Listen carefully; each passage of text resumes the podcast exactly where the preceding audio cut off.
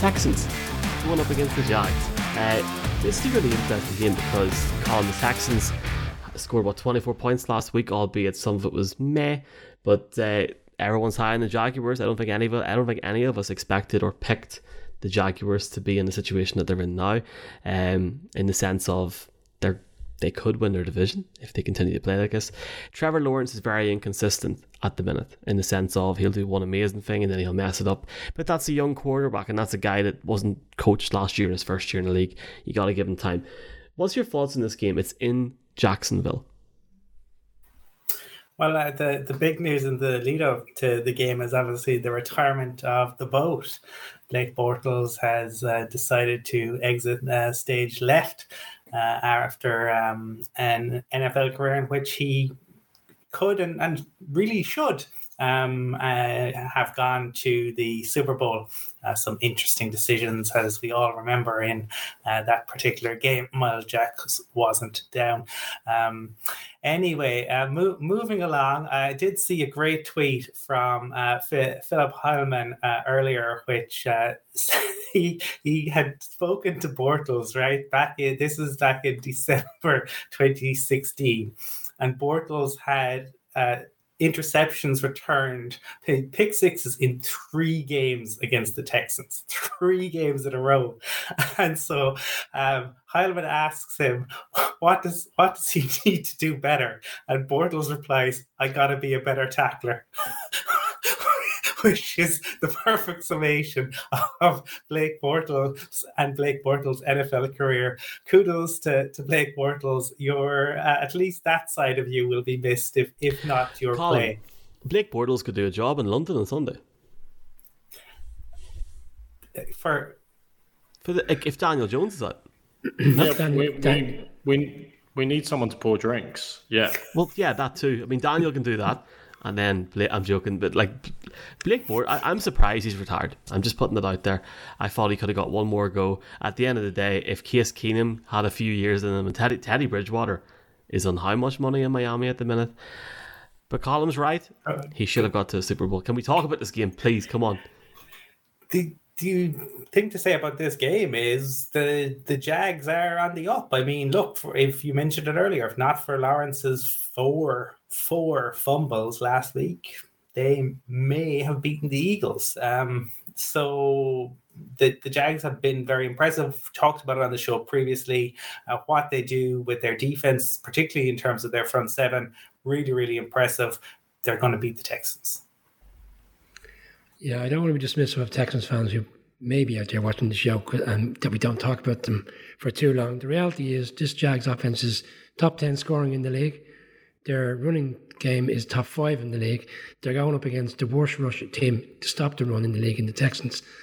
And whilst the Texans have some bright spots in their rookies, Dameon Pierce and Nico Collins, who've done quite well, I don't see how they can live with a Jags team that are going in the right direction. And to play the Eagles so tight last week was promising them for the fumbles. Who knows?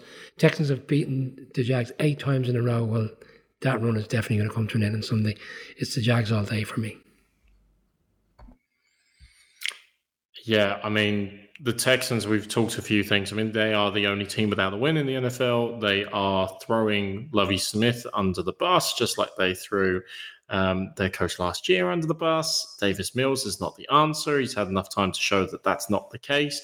And yet they've no decent backup to even consider moving to, unless you want to put Jeff Driskel in in a Driskel special package. Um, which might give us all a smile, but won't be very effective on an NFL football field. Um, look, the Jags through the first quarter in the Eagles game, I'm sitting there going, um, these Jags are totally for real. Like these Jags are much better than we expected. Oh my god, what a difference! I mean, Doug Pederson, I don't necessarily consider an absolute guru, although he that same off season you were referring to, uh, postseason you're referring to, Colin obviously did lead the Eagles to a Super Bowl over some team in New England who who usually wins it. Um, so that was uh, that. You know, he's making such a difference to that team just with good coaching, sensible coaching. The development of Trevor Lawrence is apparent week to week, um, but. That five turnovers and total the interception, the four fumbles is inexcusable, and it was all a little bit Cinderella-ish. Are they coming back down to earth with a bump? Um, if you ever wanted a pick-me-up game, playing. Yes, it's divisional rival. Yes, I also feel cheated that this isn't Thursday night football because this is always the perennial Thursday night football game. A bad interdivisional game between the Texans and the Jags. It just seems to be the epitome of a Thursday night football game, to be frank. Um, but this is a pick me up game. They're playing the worst team in, in the NFL, statistically speaking, and from the evidence of our eyes thus far. Um, so they'll get back on track. They'll win the game. Um, what Lawrence, we consider continue to see him develop week on week in week out, um, and yeah, go Jags. Can, Michael, can I get a Duval? No, no Duval. No David Duval. Duval. I watched um, the the all twenty two last week for Trevor Lawrence, and you know, obviously one one interception, four fumbles. Um, it, it's just uh, it's funny because people call Zach Wilson the bust, and as it stands at the minute, his stats are quite similar to that of Trevor Lawrence in regards to interceptions, fumbles, so far in their careers. Um, what? Zach Wilson has a 4 and 10 record. He's got 16 total touchdowns, 18 combined interception and fumbles. Trevor Lawrence has got a 5 to 15 record, 20 total touchdowns, 32 combined interceptions and fumbles. But um, yeah, Let's let's bear in mind the circumstances that Trevor Lawrence was what dealing with last year. They're still Urban rookie Meyer. quarterbacks. The Jets were crap last year as well. Meyer. Urban Meyer. That's I'm all ju- I have to yeah, say. I'm just I'm just putting it out there. Yeah, but you're I- talking about last season. Where's the relevance? I- right now, they're they're going in the right direction this season. where's the relevance? They're both in their second season. I mean, like they both have to learn at certain points. But Zach like, Wilson's uh, only played one only played one game this season. Okay, well, the Texans have forced six turnovers uh, so far this season. That's 12th in the league, and they've turned the ball over five times, which is 10th in the league. And they haven't won a game. For some strange reason, I think Davis Mills will help them win the game on Sunday. And I think the Texans will win by a field goal in a poor offensive performance by the Jaguars. I think the Jaguars will come down to earth two and three. Don't shoot me, Jaguars fans. I know there's at least one in Ireland, and I know Mark is like a closeted Jaguars fan as well. So um, we can go back to that at a different point. I'm, I'm, I'm always I'm always have a soft spot for the Jaguars for their uh, you know how they allowed that amazing fourth quarter comeback by Tom Brady. So yeah, love love the Jags, love the Jags. The By the way, I'm not calling Zach Wilson the bust at all. I think he's got potential. I just think it's worth a discussion at some point. Okay. No I, comments. I, to make well, no. I mean, Michael, if you're not going to call him bust, I'll, I'll do it then for you. But like last week was the first week when I thought actually he might have potential and an opportunity. Other than that, I've called him a bust probably every other week um, since he started in the NFL. But yeah, You- you're I'm- right. I'm- you're right. He does deserve a chance this year because they've actually got more of a functioning team, the Jets. Lovely to see. Yeah, I, I would. I, I don't think you, unless something goes terribly, terribly wrong, like Paxton Lynch esque wrong. Um, you got to give QBs three years to really figure out whether they're it or or not. And a lot of times it depends on what what is put around a, QB. I, I do think the head coach has a, a huge impact on it. I think the players around them have a huge impact on it. We've seen QBs take strides. I think you know, people will point to Josh Allen, but like that's the outlier. But I think there should be a recognition of that you can help. You can really help young young QBs improve. I think the issue that Zach Wilson, where he needs to improve, is his, is his accuracy. He he was fifty five percent um, last year, um, and obviously, look, last week he came in, he was fresh, they won the game, but I think he was fifty percent completion you, you won't survive in the NFL unless you're at least in the, the 60s. That's an area he's got to improve in. But I genuinely think you have to give him until the end of year three at least before you can decide um, whether they're truly a, a bust or not. Some players prove instantaneously that they have it and that they belong, a la Justin Herbert. Some like Paxton Lynch show you that they don't have it immediately. But for the vast majority, it takes a little bit of time. Even even Jamarcus Russell got three years paid. Even Johnny Manziel was in the league for three years. You know, I agree, Manziel. Colin. You can Manziel. We'll give him. This is like What whenever did you you say, call the Atlanta Manziel? Falcons the I was- Falcons. Yeah, and I haven't brought it out yet. Fun. Well, actually, no. I'm, I'm going to keep this question until we're in Arizona, I've been trying to ask us every week, and it's not. I'll ask it in Arizona because it's funny. Okay, uh, next game we're going to talk about is the Lions going to the Patriots. Um, the Patriots have apparently won four out of the last five of these games. Um, this is an exciting game, Colin. The Lions uh, scored 40 odd points last week, led in 48. The Patriots done very, very well against Green Bay. Zap. And uh, yeah, looking forward to talking about this game and about these uh, two highly skilled offenses. Well, the, the Lions are the, the great entertainers of the, the league, and they put up 45 without their wide receiver one and without their RB one. Um, it's crazy that they A did that, but B having put up 45 points, um, they proceeded to lose the, the game. I mean, the defense is a shambles.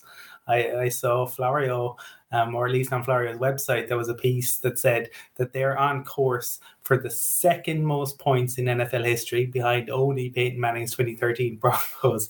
But they will, uh, it, on at the current rate, um, they will concede the most points in NFL history, surpassing even the 80, 81 Colts, who uh, were so bad they basically scared John Elway a couple of years later into saying, "Nope, not going there." That's how bad um, that that Colts defense was. So it's going to to be interesting to see how they can fix that. They have to get that fixed. Um, and and if they don't sort it out, they'll just continue to to lose games. They'll entertain and they'll be um, really good to watch, but it'll be no good if if they don't win games. I I just think again the the Patriots look. I keep going back to it. They're Bill Belichick coach team. They'll always be competitive, but they just don't have the weapons right now. Um, they're they're down to their you know third uh, string QB and I just don't think the the running backs are very good. Um, but the I don't believe the wide receivers or the tight ends are. I think this might be the the week where the Lions get it figured out. I'm going to say the Lions get the the win, but that's on the caveat that they they figure out the defense enough to hold the Patriots in check. Would I be surprised if it went the other way? No, but I'm going to say this is the week the Lions managed to get it done. Zap. I think Zap will have a good day on Sunday. Uh, because Zappy. Zap, Zappy, Zappy. Bailey Zappe. He might be having a few Baileys after the game. Maybe Bill Belichick will enjoy a couple of Baileys after the game because I, I believe the Patriots will will win Sunday, and I think they will be the first team this season to really slow down this this Lions offensive rear guard has been significant. And Columns rightly called out players were missing last week, didn't miss a trick, but defensively they're still erratic and.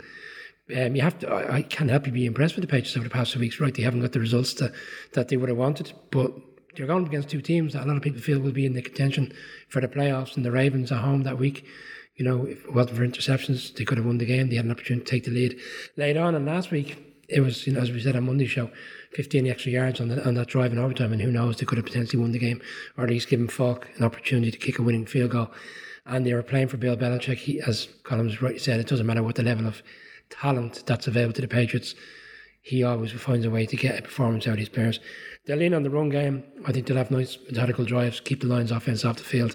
I don't think this can be actually the nature of what we've seen for the Lions so far this season. I think this is the week to come down back to earth offensively, and I think the Patriots will win this game.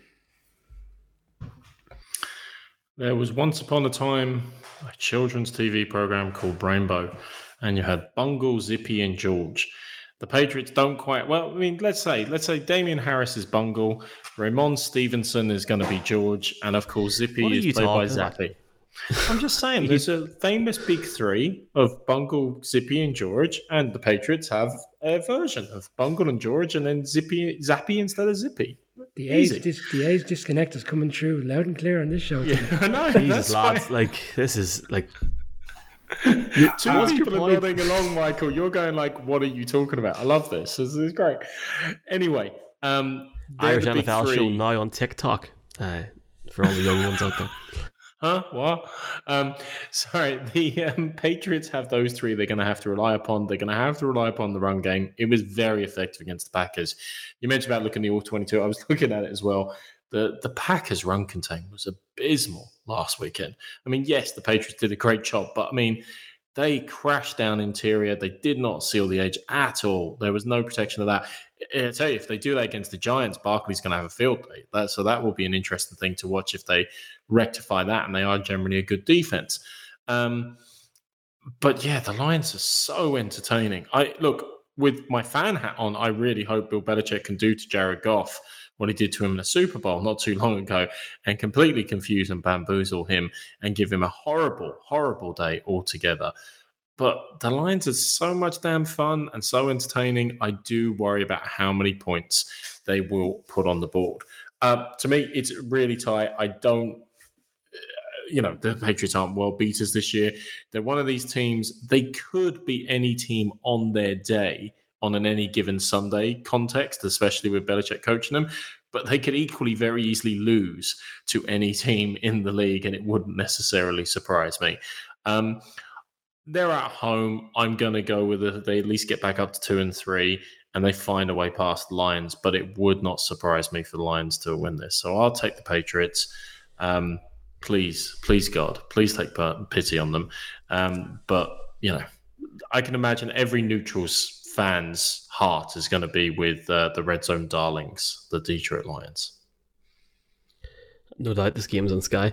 Um, if you're zappy and you know it, clap your hands. Uh, I haven't picked the Patriots so far this year, and we're in week five, and it's ironic that we're in week five, and it sort of makes you think like, were the Patriots good last week, or were the Packers awful?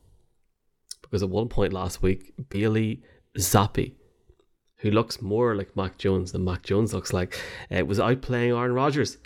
And we're all getting hyped up about the Packers coming over here this weekend, and they were absolute god awful. And don't get me wrong, do not get me wrong. Teams can have bad performances on a weekday, on a Sunday.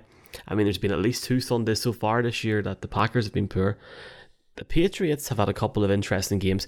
They've tried to get over the line in certain situations. The ironic thing, I think, is I think they're going to win this game. I think they'll stop Detroit. I think they'll rely on their run game. And I think Zappe, Zappe, Zappity, Zippity Zap will have two passing touchdowns to uh, Randy Moss. Sorry, sorry, uh, DeVante Parker. And they'll win the game by a field goal.